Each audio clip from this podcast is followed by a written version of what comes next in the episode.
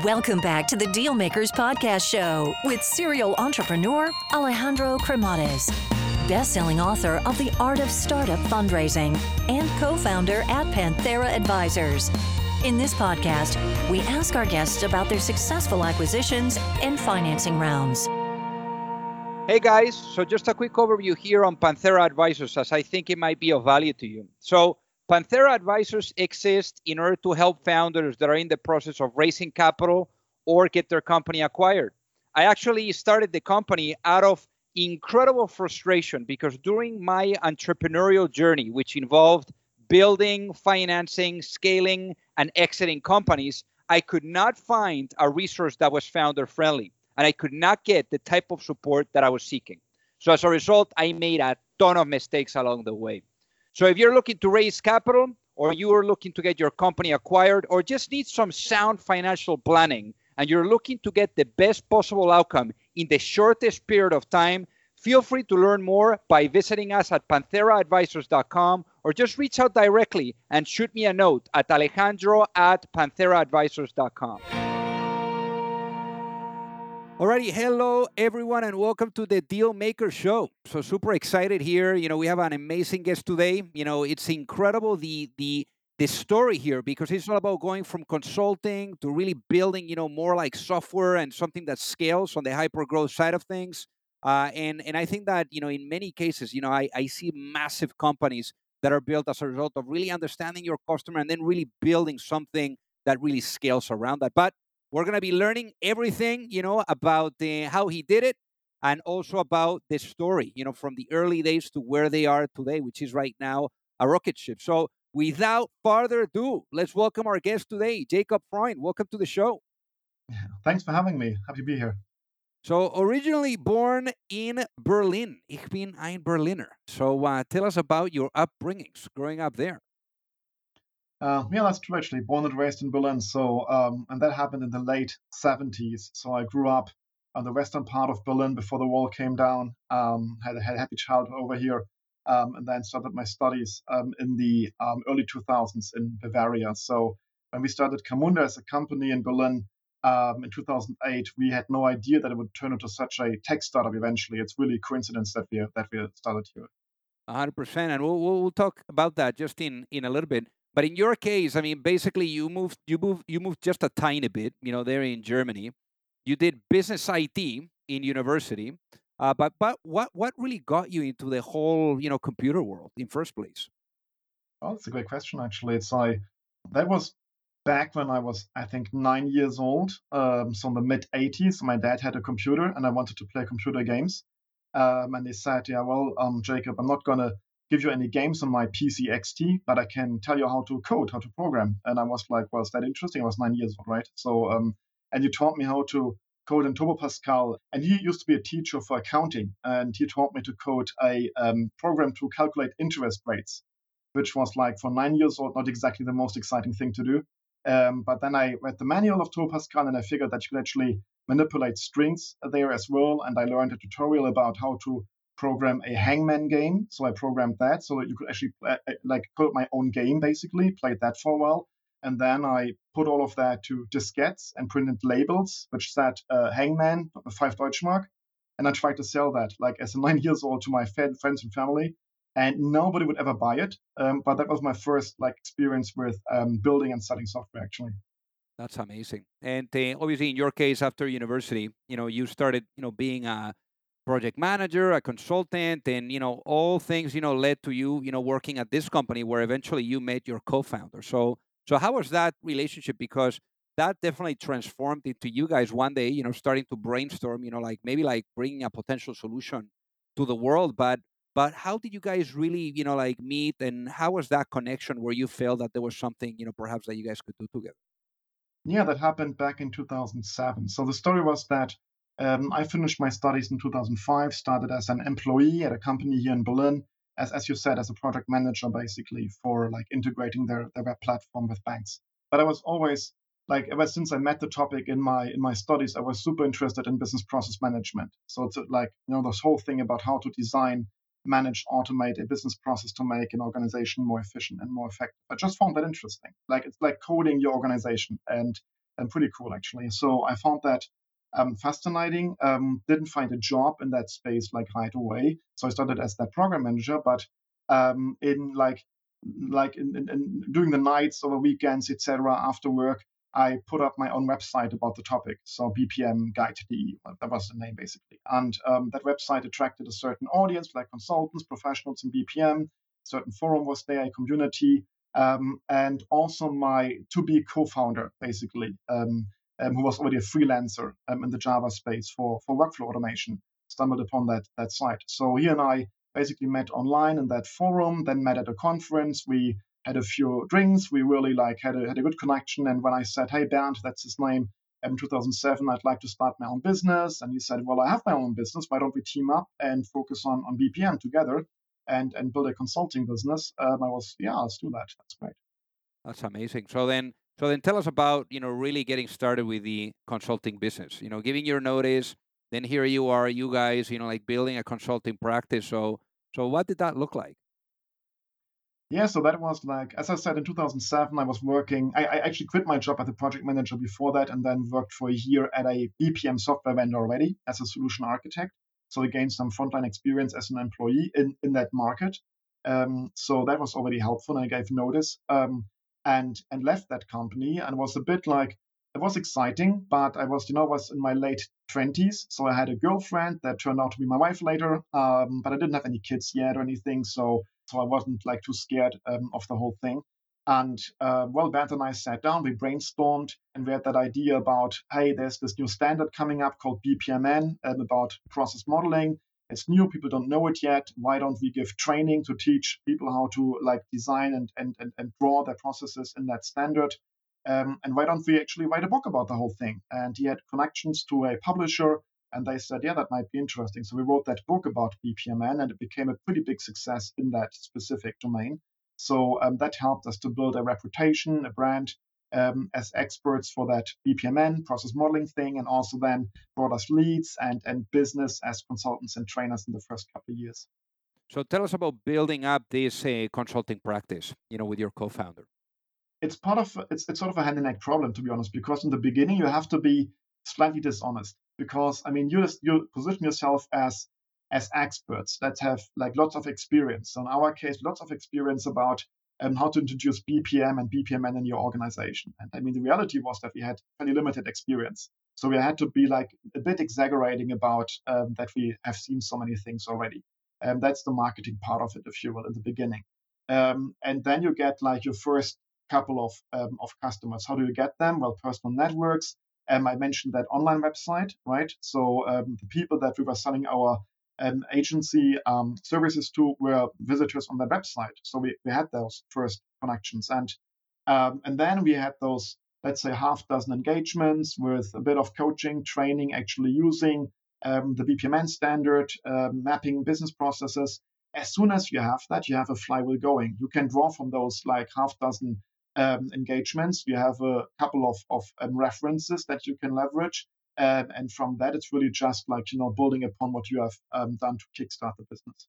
But obviously, it's a different uh, type of approach because now you know you you you have the hyper growth going, which is you know you add more money to get the wheel to turn faster. But when you have the consulting, it's kind of like you need to add more people, not to have the the wheel turn faster. So how did you guys you know really you know manage with that and also for the people that are that are listening to like what what what were those kind of clients really and and, and the, the typical client and what was the typical job that you guys would consult on yeah, it was actually bigger organizations right from the start. So it wasn't SMBs. Um, it was really like in Germany, for example, um, there are many insurance companies um, that have around between 1,000 and 10,000 employees. There are like 40 or 50 of those in the German speaking area.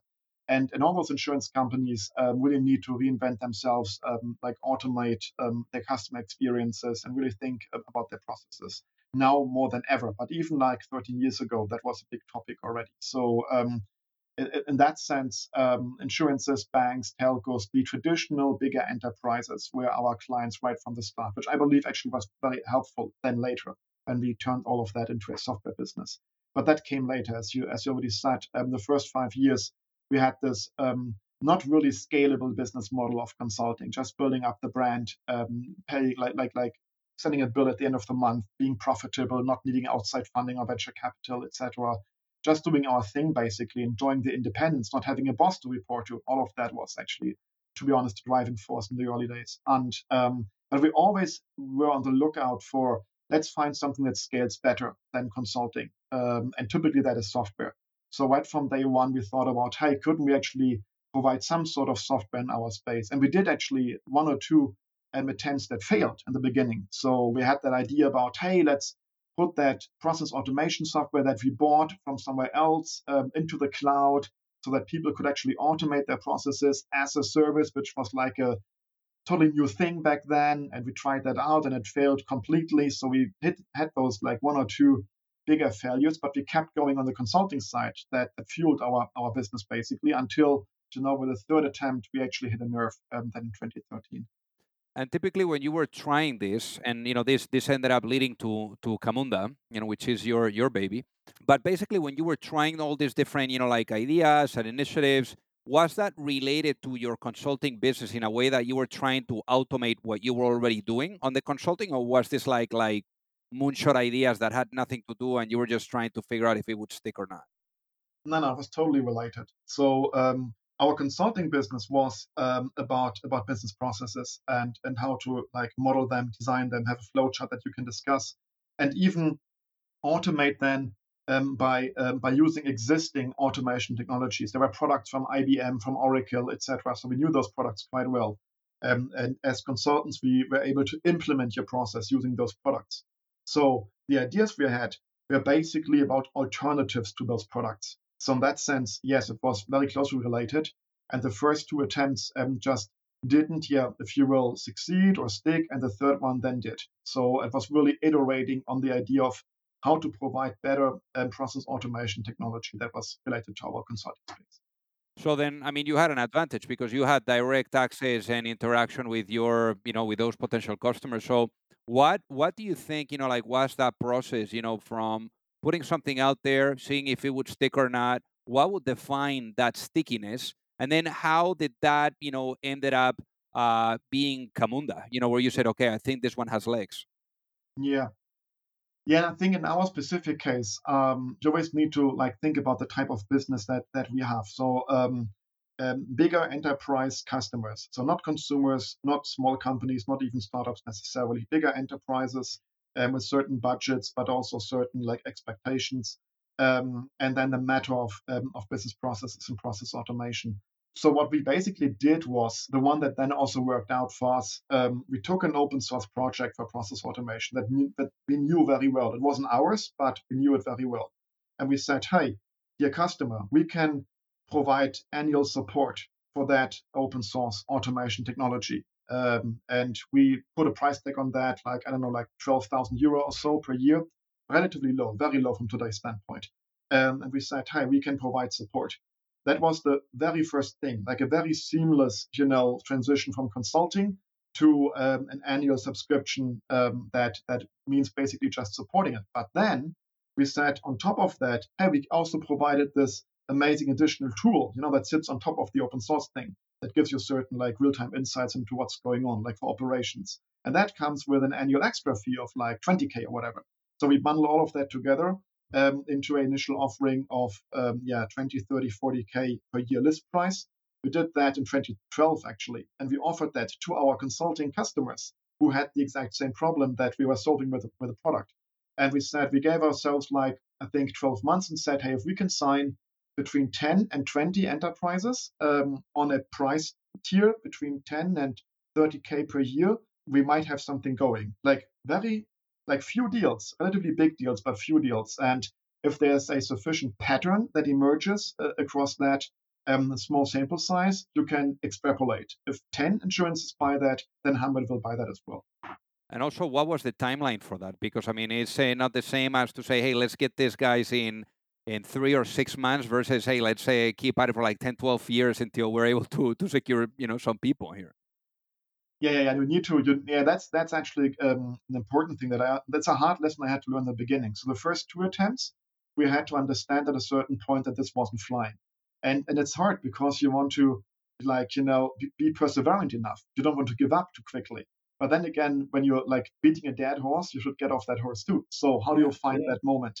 And by by giving yourself a clear time box, and I believe 12 months is um, not always like sufficient. Um, it might sometimes even too long already. But for a product like ours, like an enterprise software product, that you need to get into an enterprise organization that sometimes takes like 12 months to even approve a purchase in the first place with all the bureaucracy and the red tape. Um, 12 months is, I believe, a pretty decent, recommendable timeline. Nice. So then, eh, in this case, Camunda ended up being, you know, sticky enough for you guys to really go at it, and here we are with Camunda today. So, for the people that are listening and watching, for them to get it, what ended up being the business model of Camunda? How do you guys make money? Yeah, so um, and yes, in 2012, like after six months already, we we basically hit the milestone that we had set for ourselves for 12 months. So like, and then and towards end of 2012, we said, okay, this is it for us. We go all in, and going all in means basically transitioning. In our case, meant transitioning from consulting to software business, and that was like with only 15 people still a pretty big challenge. Like, you know, we hired full time engineers, we didn't do so much consulting anymore. So you need to retrain your staff. Some even left because I said I want to be a consultant, but now product is becoming like the big thing here, that sort of stuff. Um, um, we started um, with support for open source, then um, added more and more extra features. Um, and we started our own open source project then in 2013. Like, we really have it under control.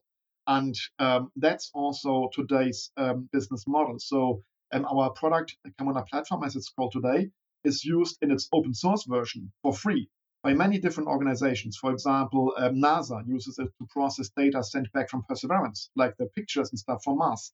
Um, are processed on our product on the open source version, which is pretty cool. So we have like a pretty big community of open source users, but we also have those um, more conservative, bigger enterprises, telco insurance banks um, that prefer um, paying for the commercial version that doesn't just come with support anymore, but actually extensive additional features on top of the open source core. So it's an open core business model. You find that as well with Elastic um, um or with Confluent um, um, or, or many others. And in your guys' case, how much capital have you guys raised to date? So we have raised um, 25 million in the Series A and 80 million um, euro, all of that in Series B. So Series B was like in dollar close to 100 million. 100 million dollars. Okay, and that's a, I mean, that's a lot of zeros for being in Europe, Jakob. So um, you know, when you hear those kinds of amounts in the U.S., you know, that's a, that's normal. But you know, in Europe, you know, it's a, it's a big deal to raise that kind of money because typically once you're past the Series A, then you need to figure it out. You need to maybe like think about bringing investors from the US, which is where they have the the biggest um, you know pools of, of cash to deploy. But but how did you guys go about really ramping up and and also you know racing and, and transitioning from that early stage of a Series A round to a Series B? Because I mean you you guys have gotten you know a lot of great European you know funds to to come in and invest. Yeah, so I mean, yeah, and Series A and B is also a bit misleading, I believe, in our case, um, because um, we raised the Series A in 2018, so like after 10 years. so we were 10 years without any outside funding at all, profitable, and still growing to uh, more than 10 million euro ARR. And at that stage, we raised the Series A. So um, that is, of course, a bit uncommon. Um, and, and that's also how it happened, by the way. Um, um, the European um, ecosystem of, of tech startups becoming very attractive also for, for US investors. So there are traditional players over here that have established themselves very well already, like Highland Europe, um, the, the people we brought in for the Series A. Um, but there's also like even the West Coast VCs like Sequoia and others that are now really hunting in Europe. So nowadays it's much easier to raise substantial capital than it was like than five years ago, or whatever in Europe. But in both cases, with that Series A and also the Series B that then happened um, two and a half years later, like this year in early 21, in both cases, um, it was, if you will, reactive. So we were actually hunted by VCs. They reached out to us in a cold fashion. We never pitched to a VC. We really just had conversations with those that were interested already. We had a short list of interested VCs um, um, and then picked the one that we that resonated best with us. So Highland Europe for the A and Insight um, um, for, for B. That's interesting because in many instances, you know, like those people that are like cold emailing, you know, from VCs, they're trying to survey the market. You know, probably they formed an investment thesis around investing in a company like yours, and maybe they're talking to all your competitors too. So how do you how do you really find that uh, you know that balance or that medium or that kind of like confidence to be able to engage without you know really wanting to educate them much you know so that they don't go to a competitor when they're like really in survey surveillance you know type of mode yeah, I know that. Um, I, I get that that concern, but I'm not sure if I have like the best possible advice here. I have to admit that us as a company, we believe in transparency and and being straightforward, honest, and candid um, about pretty much everything that we do. So we don't, for example, overpromise, we don't oversell, no, not to customers, not to potential employees, not even to VCs. So um, and then we also believe that if you have like you know and strategy is one thing, uh, but execution what really matters. You need to be able to execute um, on on your strategy. And like I was never concerned about discussing our market, our business, and everything with those um, uh, potential investors, um, because I knew that what will set us apart and determine our success is how well we will be able to execute um, in order to capitalize on the opportunity. And here, I believe we are in a pretty unique pole position because of our history. So um, um, we don't even like, there's not a single um, company I would define today as a straight competitor for us. And I believe that is because of that of that unique situation that we're in. So maybe it's also a bit special. But I believe to come back to your question, don't be too afraid. Don't be afraid of like giving away too much information. Like focus on on on on your strengths, on your customers, the market, and and be fast in executing. Uh, and that all that matters.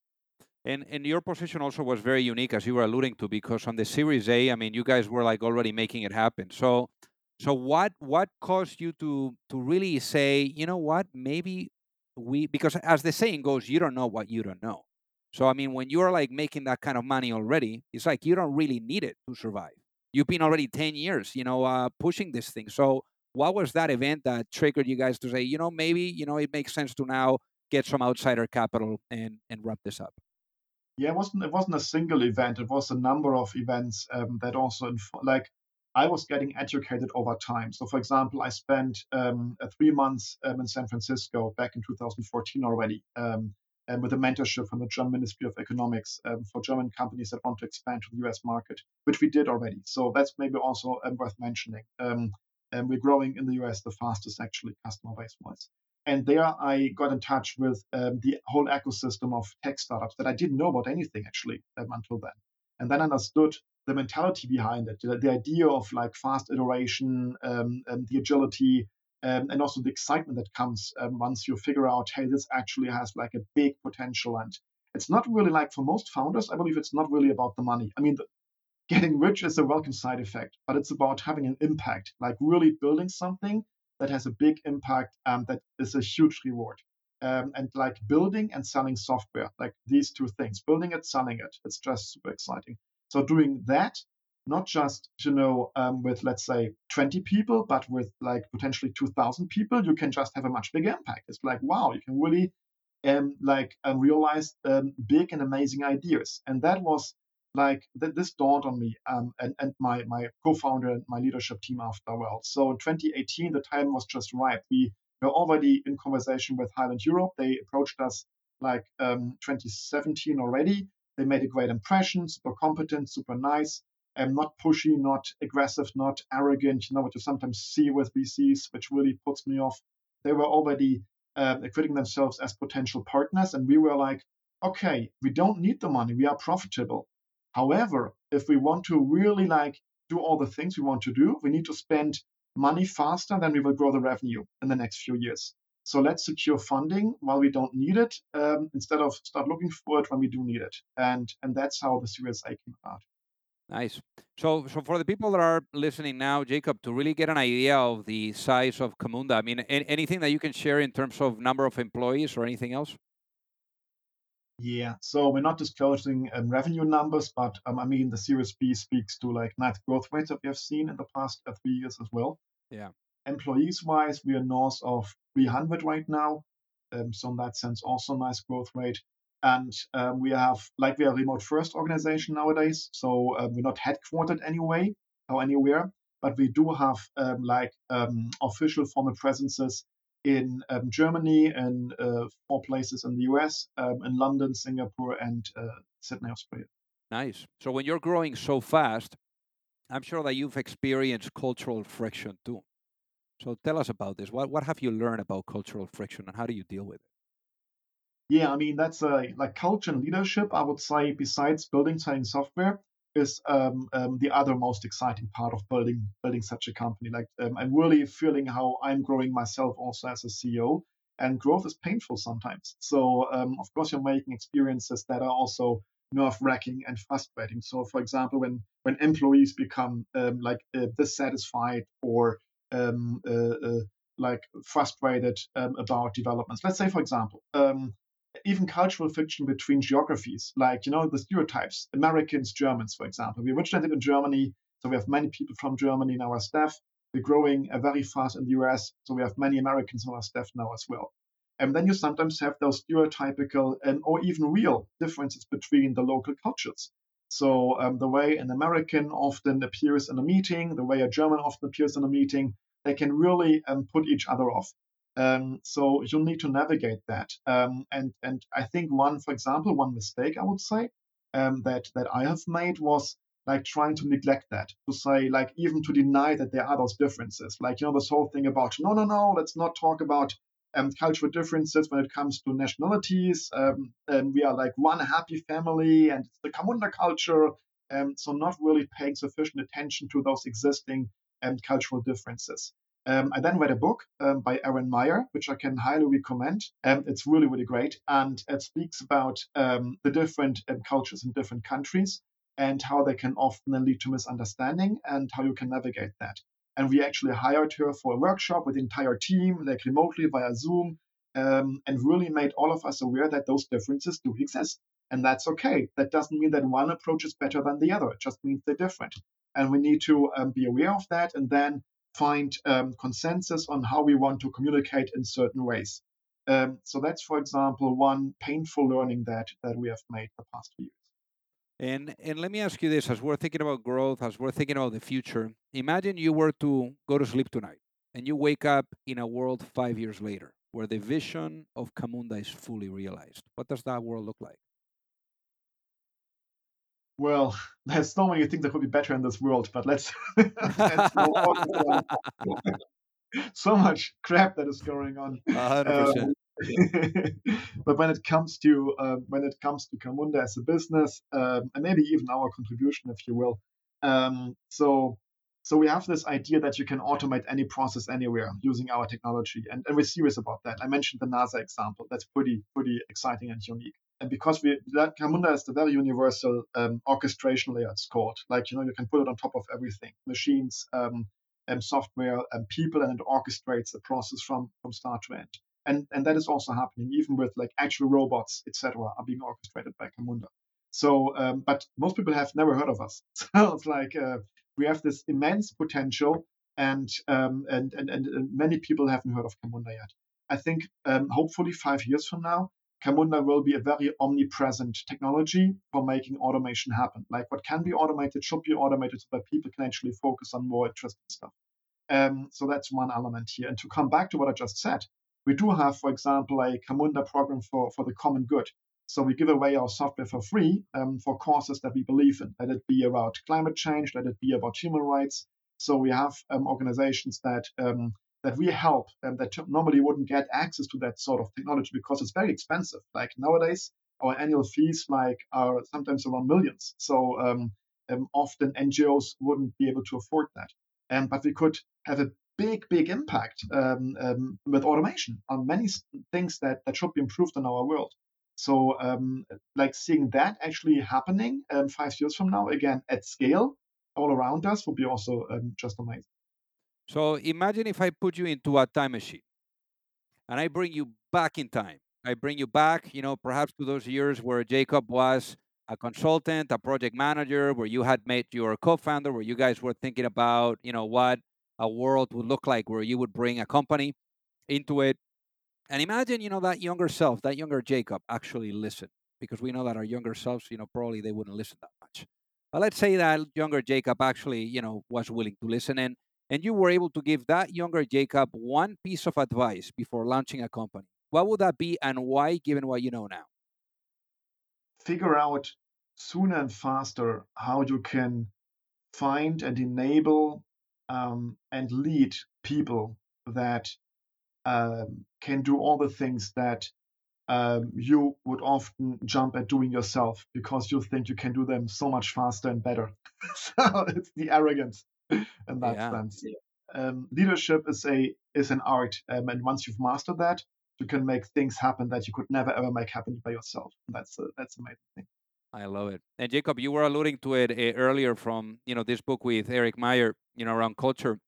I'm wondering, you know, like uh, now, you know, if I was to ask you, what is one book, you know, besides that one that that you wish you would have read sooner that maybe had a big impact on you? Which which book would you say? That's it. Also, so many, but I think um, Ben Horowitz, um, um, the hard thing about hard things. Um, I think that's, that's a, classic. Uh, that really that really enlightened me. Yeah. I love that one, I, especially when when you're dealing with the how you embrace the struggle. No, because obviously, you know, everyone looks at the you know articles from the media outlets and they see how beautiful everything is, but it's not so beautiful getting there. You know, there's like really tough days.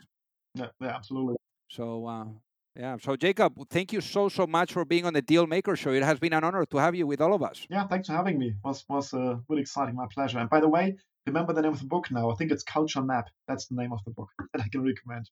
Amazing. Cultural Map. There we go. Thank you, Jakob. Thank you. Thank you. If you like the show, make sure that you hit that subscribe button. If you could leave a review as well, that would be fantastic. And if you got any value, either from this episode or from the show itself, share it with a friend. Perhaps they also appreciate it. So also remember that if you need any help, whether it is with your fundraising efforts, or with selling your business, you can reach me at alejandro at pantheraadvisors.com. You've reached the end of another episode of the Dealmakers Podcast. For free resources and materials, head over to alejandrocremades.com. Thank you for listening and see you at the next episode.